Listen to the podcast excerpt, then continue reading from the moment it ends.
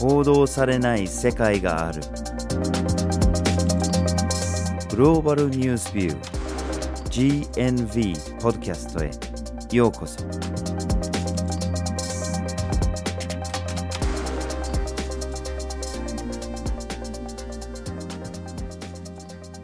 バージル・ホキンスです。岩根あずさです。今回のポッドキャストのテーマはエリートと国際報道です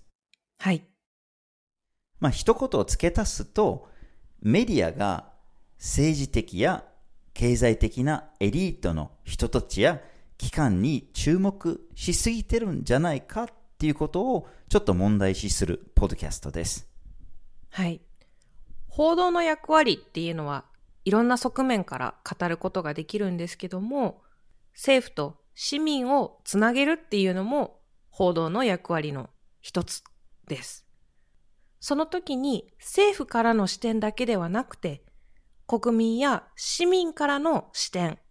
市民が抱えている問題とか要望を伝えていくということも非常に重要なプロセスになります。また報道は権力を監視するという役割も持っているので、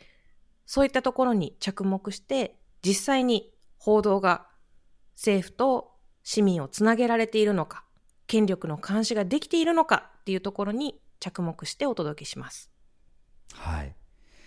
で、このようなエリートへの着目っていうのが、これ国内報道だけじゃなくて国際報道のレベルでも同じなのではないかというふうに思っていて、今回取り上げることにしています。まあ、GNV は国際報道を中心にやってるので、世界を視野に入れてみたときに、世界が抱えている問題、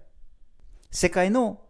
一般の人々が抱えている問題とか、じゃなくて、政治家、大統領、首相、社長、様々な権力や富を持つ人や機関などのエリートへの注目度合いがやっぱりちょっと偏ってるんじゃないかと、多すぎるんじゃないかと、そういうようなポッドキャストになります。そこで今回のポッドキャストでは、まずはじめにエリートを追う報道機関、二つ目に事例、最後に原因と問題という三つの視点からお送りします。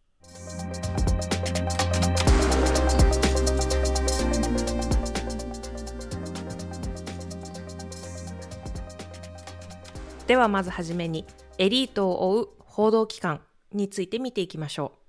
うはい。冒頭ではメディアがエリートを追うことが多すぎるんじゃないかっていうふうに言いましたけど、でも別にエリートがいなくてもメディアが、まあ、自然と注目する問題っていうのはたくさんありますよね。まあ、例えば大きな地震が発生した時だ。あるいは普段から注目されているような国で大きな武力紛争が勃発した時に、まあ、自国の政治的エリートや他の国のエリートが何も言わなくても、まあ、注目しますよね。うんつまりそのエリートの動向関係なしに報道っていうのがたくさん生まれることがあります。でもその突然やってくる、誰もが注目せざるを得ないようなものじゃなくて、徐々に問題になってくるものってどうなのかな例えば気候変動のような問題で徐々に気候が熱くなってたり、徐々に海面が上昇してくると。誰かがどこかの時点でこれは問題だと叫ばなければなかなか注目されないんですよね。で、ここで問題になってくるのが、まあ、誰がその問題を察知するのかって。政治的エリートが何かを言うまでメディアは黙っているのか、それとも草の根レベルから問題を察知することができるのか。これが結構メディアに問われることじゃないかなと思います。はい。理想を言えば、メディアが市民に寄り添って声や直面している問題っていうのを拾い上げて記事にしていくことだったり、NGO や現場に近いところで問題に直面している、問題のことをよく知っている研究者、そういう人たちの意見を取り上げていくっていうことが非常に大事になってきます。こういった人たちっていうのが実は政府がまだ対処できていない問題だったり、もしくは問題として認識すらできていないようなことに対して意見や考えを持っていたり、知見を持っていたりします。そこにメディアが寄り添って声を拾い上げる、現状を伝えていく、そういった取り組みを通して政府も対処ができたり、社会がより良くなる第一歩につながると考えています。はい。まあしかし政府が察知してない、気づいてないだけなら、まだ問題が乗り越えやすいかなっていうふうに思うんですけれども、場合によっては、政府だったり、企業だったり、そういったエリートが積極的に隠したい問題、あるいは取り組むことに積極的に避けたいっていう問題もたくさんあります。でそういうような隠されかねない問題を、まあ、掘り起こして、そして取り上げるって、この役割、この番犬役こそが民主国家で求められる報道の役割の一つなんですよね。うん、でやっぱりエリートの方にばっかり見ていると、そういうような番犬役を果たすことができないでしょう。はい。こういった問題意識から、では、日本のメディア、中でも国際報道はどこに注目をしているのかという疑問が湧いてきます。そこで GNB では日本の新聞社の国際報道を使ってそれぞれの記事の主体が誰であるのかを調査しました。主体というのは例えば国家、企業、一般人、有名人などに分けられます。まあ、例えば、新聞記事の見出しに、どこどこの大統領がどこどこの大統領と会談しましたっていう見出しがあるのであれば、それは国家の政府が主体になっている。そのように記録します。あるいは新型コロナウイルス対策にどこどこの国の政府が新しい方針を発表しました。っていった見出しだったら、それも同じく国家の政府が主体だというふうに分類します。で、逆に、どこどこの国で洪水で5000人もの人が避難しましたっていうような見出しがあると、それは一般人を主体にしている記事。まあ、そうやって日本の新聞の国際報道の記事を一つ一つ分類してきました。分析を行った記事というのが6年分の全国紙に載っている国際報道です。具体的な期間は2015年から2020年の間に報道された記事を使って、朝日新聞、毎日新聞、読売新聞の3社の報道を調査しました。6年分となると記事数もたくさんありまして、最終的には約10万記事を分析することになりました。先に結論から言いますと、この10万記事のうち57%の記事の主体が国家関係者、うん、13%が一般人という結果になりました。うん。まあそう見ると、明らかにエリート志向の報道ですよね。はい。まあでも、これあくまでもその国家レベルでの政府関係者の話であって、その主体で57%ですよね。もっと地方レベルでの政府関係者っていうエリートもいますよね。州知事とか、市長だとか、そういうような政府の関係者もいますし、あるいは企業の社長とか、そういうようなエリートの主体もいますし、まあ、有名人もいますし、まあ、こういうようなものを全部含むと、約7割の記事の見出しがエリートに着目しているということが分かりました。はい。一つの見方では、もちろんこれらのエリートっていうのが何か政策の方向性に関わったりとか、大きな出来事や変化の原因になっている人たち、もしくは原因になっている機関だから、これらの人、機関に着目するのは仕方なかったり、必要なことなんだという見方もできます。ただその変化を作り出す人に着目するのであれば、その変化によって影響を受ける人たちがどうなったのか、一般の人たちの生活は良くなったのか悪くなったのか変わらないのかそういうところに着目していくのも報道のあるべき姿なのではないかと思います。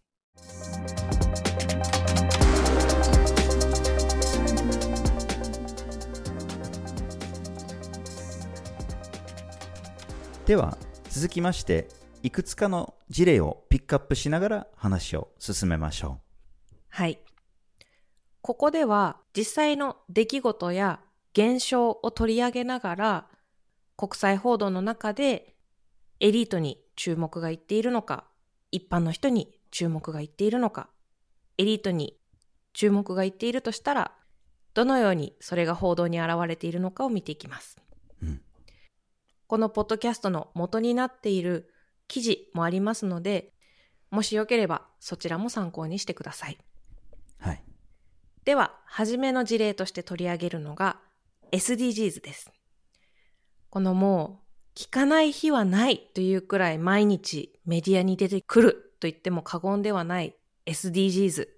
なんですけども、メディアがいつから SDGs に着目し始めたのかというところから話を始めたいと思います。そもそも SDGs っていつからできたものかと言いますと2015年です。それより前から議論はされていたんですけども2015年からの15年間の間に世界や社会を持続可能にしていきましょうとして目標に向かって走り始めました。ただこの大事な大事な目標にもかかわらず、SDGs が始まった2015年当時、報道の中では SDGs というのはほとんど着目されていません。それがその2年後の2017年になると突然報道量が増えていきます。どうして着目するのに2年もかかったのかというところなんですけども、これが実は2017年に政府が SDGs 大事です。日本政府として SDGs 推進していきますよという発表をした結果、メディアも SDGs に着目するようになっていきます。つまり、政府が重要視するまでは、これだけ全世界に関係のある、しかもゴールの一つ目が世界から貧困をなくすっていうたくさんの人の命に関わる大事な目標にもかかわらず、日本政府が大事っていうまでは、報道ではほとんど重要視されてきませんでした。はい。似たような傾向は G7 の首脳会議からでも見れます。まあ、今の SDGs の貧困のゴールの話にもありましたが、アフリカでの貧困問題。これは日本の報道でほとんど登場してこないんですけれども、実は2005年に一度だけアフリカの貧困っていうのが日本のメディアでそこそこ注目されるようになったんですね。はい。で、その背景には、その年に開かれた G8 の首脳会議、当時はロシアも入って G8 だったんですけれども、この G8 の会議でアフリカの貧困が注目されたから、日本の報道が G8 の動きを察知して注目したっていうことが言えるかと思います。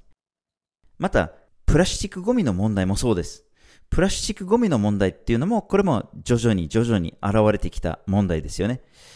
だけれども、大きな問題になりつつも、日本のメディアはほとんど注目することはなかったんです。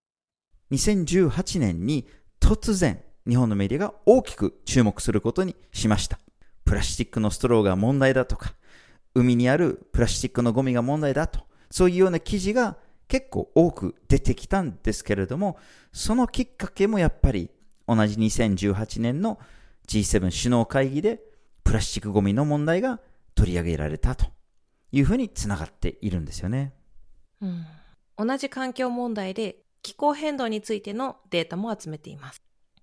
実は今から15年ほど前を見てみると気候変動の報道というのが今よりも多かったんです。うんどう考えても今の方が気候変動が深刻な問題になってるにもかかわらず報道量が昔の方が多かったわけですね。はい。その背景に何があったのかというところを詳しく見てみるとちょうど今から15年ほど前にエリートたちの間で京都議定書が定める二酸化炭素の排出量削減、この目標なかなかうまくいっていないと。これからどうしていけばいいだろうという議論が盛り上がった時期があります。このエリートたちの京都議定書、もしくはその先の二酸化炭素の削減だったり、地球環境というところへの着目を経て気候変動関連の記事を増やしたということがあります。さらに2015年頃にパリ協定というこちらも環境関連の協定なんですけどもこれが結ばれる前後2年間の報道を見てみてもパリ協定に関する報道の67%がエリートの動向に関連するような報道になっています。まあ、毎年この気候変動をどうするのかっていう COP と呼ばれる会議が開かれるんですけれども、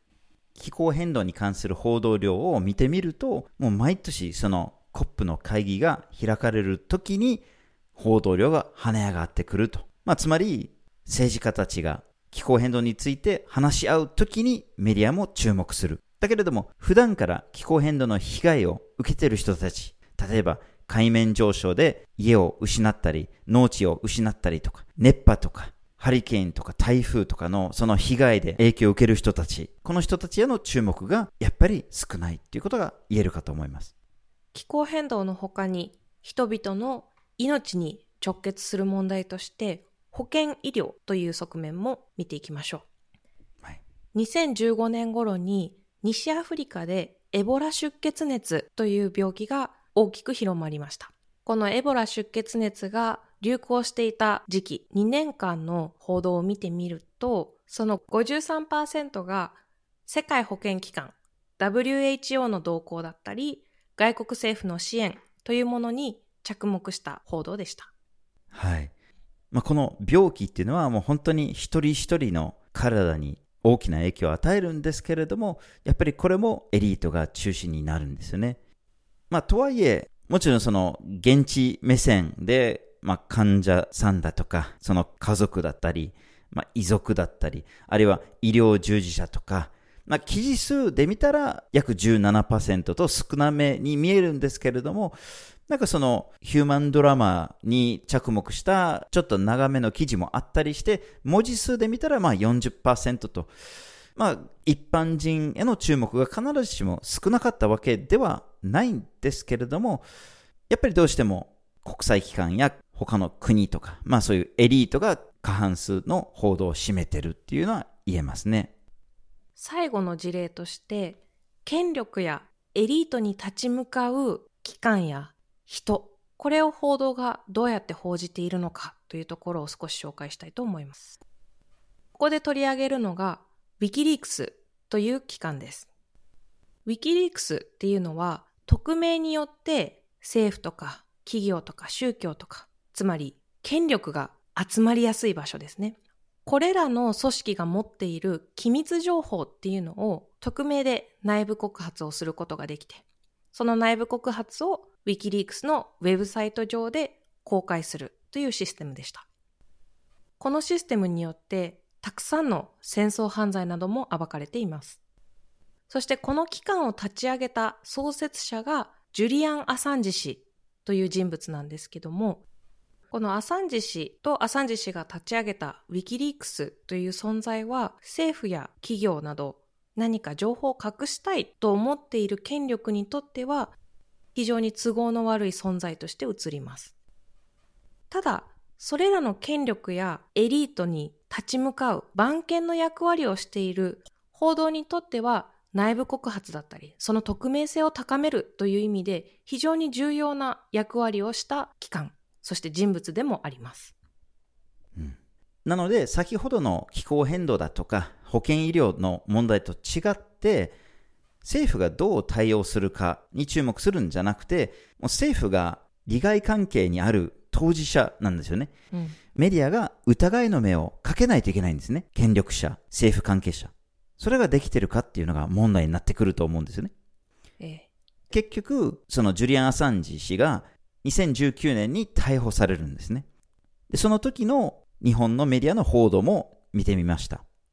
で、割合的に見ると、まあ、関連政府とか、まあ、エリートに着目した記事は3割程度で他の問題と違って過半数ではなかったんですけれども、ここで問題になってくるのが政府やエリートに対する批判的な見方が全然できてないんですね。批判的な捉え方をする記事が一つもなかったっていうところですね。まさにそのエリートを疑わなきゃいけない時にそれができていないっていうのが現状です。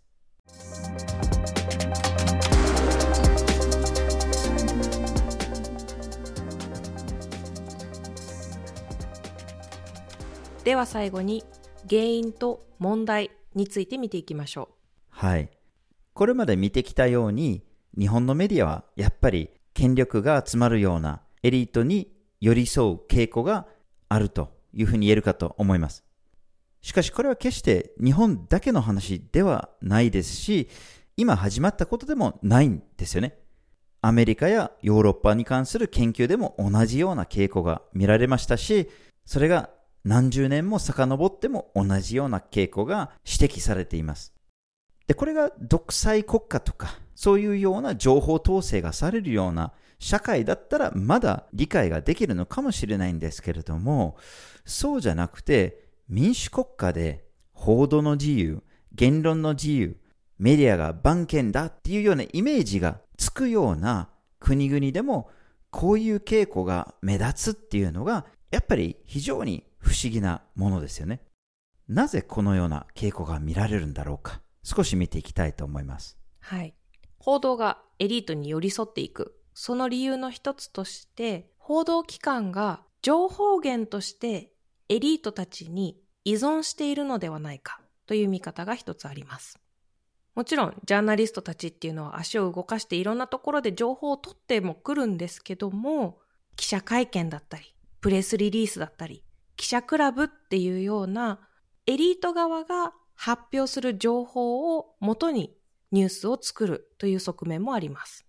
そしてこういった公式発表をもとにする報道っていうのは情報を取ってくる手間も少ないですし、国際報道に関してはわざわざ飛行機に乗って現地に行って何かを調べてという工程を省いて自国の外務省が発表する情報をもとに記事を書くとなれば、そこにかかるコストも安くなります。さらに、国のような大きな機関が発表している情報をもとに書いた記事であれば、批判もされにくいというところがあって、非常にお得な情報源となってしまっています。そうですよね。まあでもこの表に出てくるような発表とかだけではないんですよね。まあ、いわゆる表面化っていうか、裏でもエリートに依存する側面もありますよね。これ全体的にアクセスジャーナリズムって呼ばれるんですけれども、まあ、どれだけ政府関係者などのエリートの近くに寄せることができるのか、どこまでその内部の情報が取れるのかと、そういう勝負になるんですよね。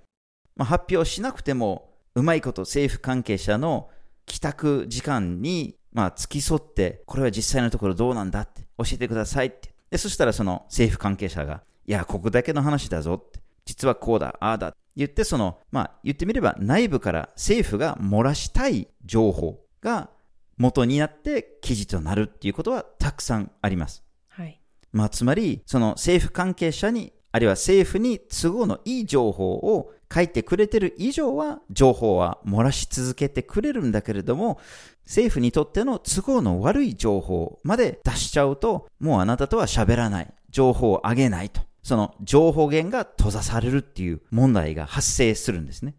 そうすると、情報を得続けるためにエリートの期限を取らなければいけないというような問題が発生します。はい。三つ目の問題として、ジャーナリストたち自身もエリート、もしくはエリート志向なのではないかという指摘があります。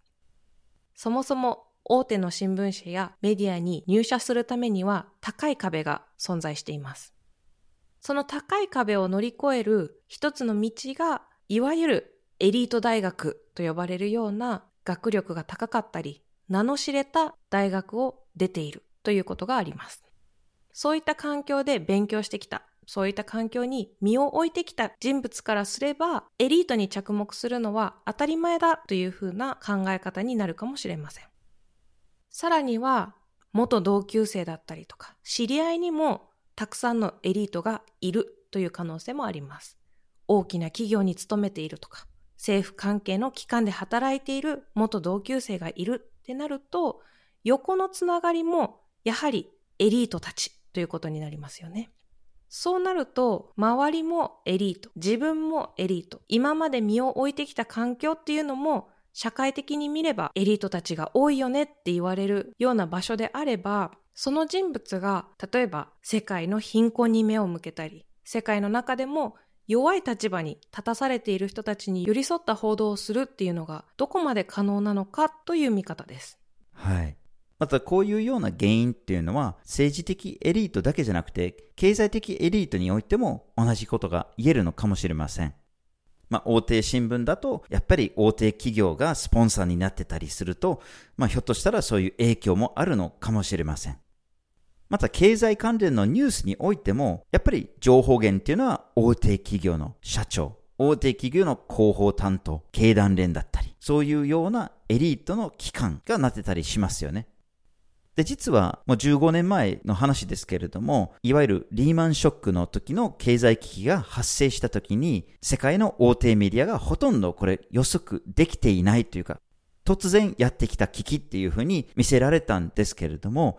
そこで一つ指摘されているのが、経済関連の報道機関が大手企業の社長の話をいっぱい聞いていたからと。大手企業の社長たちがみんな大丈夫だ大丈夫だというふうに言ってたから、この問題の実情が見えてこなかったんじゃないかということです。で、現在の報道で見てても、企業がエコなことをしてるとか、SDGs に沿ったようなことをやってるんだとか、こういういい取り組みをしてるっていうところがたくさん注目されますよね。でも逆にこの企業が他の国で腐敗に関わってるんだとか、あるいは他の国での森林伐採に加担してるんだとか、たくさんの二酸化炭素を出して環境破壊に加担してるんだとか、そういうような話はあんまり報道されないと。どうしても企業がいいことしてるんだっていうことが多く報道されるという傾向があると思うんですけれども、これもやっぱりエリート側に立ってるから、そういう結果になってしまうと思います。はい。ここまで国際報道の中で国の重要人物だったり、企業の重要人物、いわゆるエリートと呼ばれる人たちがどのように着目されているのか、どのように国際報道の中で現れてくるのかというところを見てきたんですけども、じゃあ何が問題なのかというところを少しまとめると、もちろん冒頭にもあったように、エリートたちが何か大きな変化を作り出すという意味では、エリートの動向に着目するというのも一つの大事な視点ではあるんですけども、ここまで報道がエリートにばかり寄り添ってしまうと、エリートが取り上げる世界の問題しか見えてこなかったり、エリートが取り組む気になるまでは世界の問題を報道しなかったり、つまりはエリートが見たい世界の問題しか報道を通じて見えてこなくて、それ以外の世界の問題っていうのが報道の中に現れない。つまり一般人の私たちにとっては世界の情報っていうのがすごく偏ってしまうんですよね。冒頭に報道の役割にはいろいろあるっていう話をしたんですけども、大きく2つ報道の役割を紹介すると、世界のありのままを見せるという鏡の役割というのと、権力を監視する番犬の役割というものがあります。このエリートに寄り添った報道というのが、この報道の2つの重要な役割からもう一度メディアの存在意義を考えたときに、果たしてその役割を果たせているのかという疑問が湧いてきます。そうですよね。もちろんエリートが世界に影響を与える、注目するのも妥当なのかもしれないんだけれども、世界に大きな影響を与えているのがエリートだけではないんですよね。気候変動だって世界に大きな影響を与えている。干ばつだって世界に影響を与えてます。プラスチックゴミだって、貧困だって、世界に住むたくさんの人々に大きな命に関わるような影響を与えてしまう現象、出来事がたくさんあります。エリートの都合のいい時に、エリートの都合のいい問題ばかりが見えてると、結局のところ損するのは我々だっていうことを忘れちゃいけないというふうに思います。まあ、非常に根深い問題だとは思うんですけれども、まあこういう時にこそ権力と富が集中するところに頼らない。政府に寄り添っていない、企業にも寄り添っていない、独立系メディアの存在が非常に重要なものだなとつくづく思います。今回のポッドキャストは、エリートと国際報道というテーマでお送りしました。一つ目に、エリートを追う報道機関について。二つ目に、事例の紹介を行い、最後に原因と問題について見ていきました。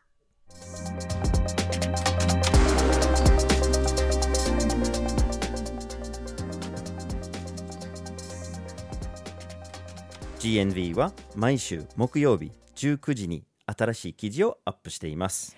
火曜日と土曜日には一枚ワールドもアップしています。Twitter、Facebook、Instagram でも発信しています。ポッドキャストは毎月第1、第3月曜日に発信します。ぜひフォローしてください。次回もお楽しみに。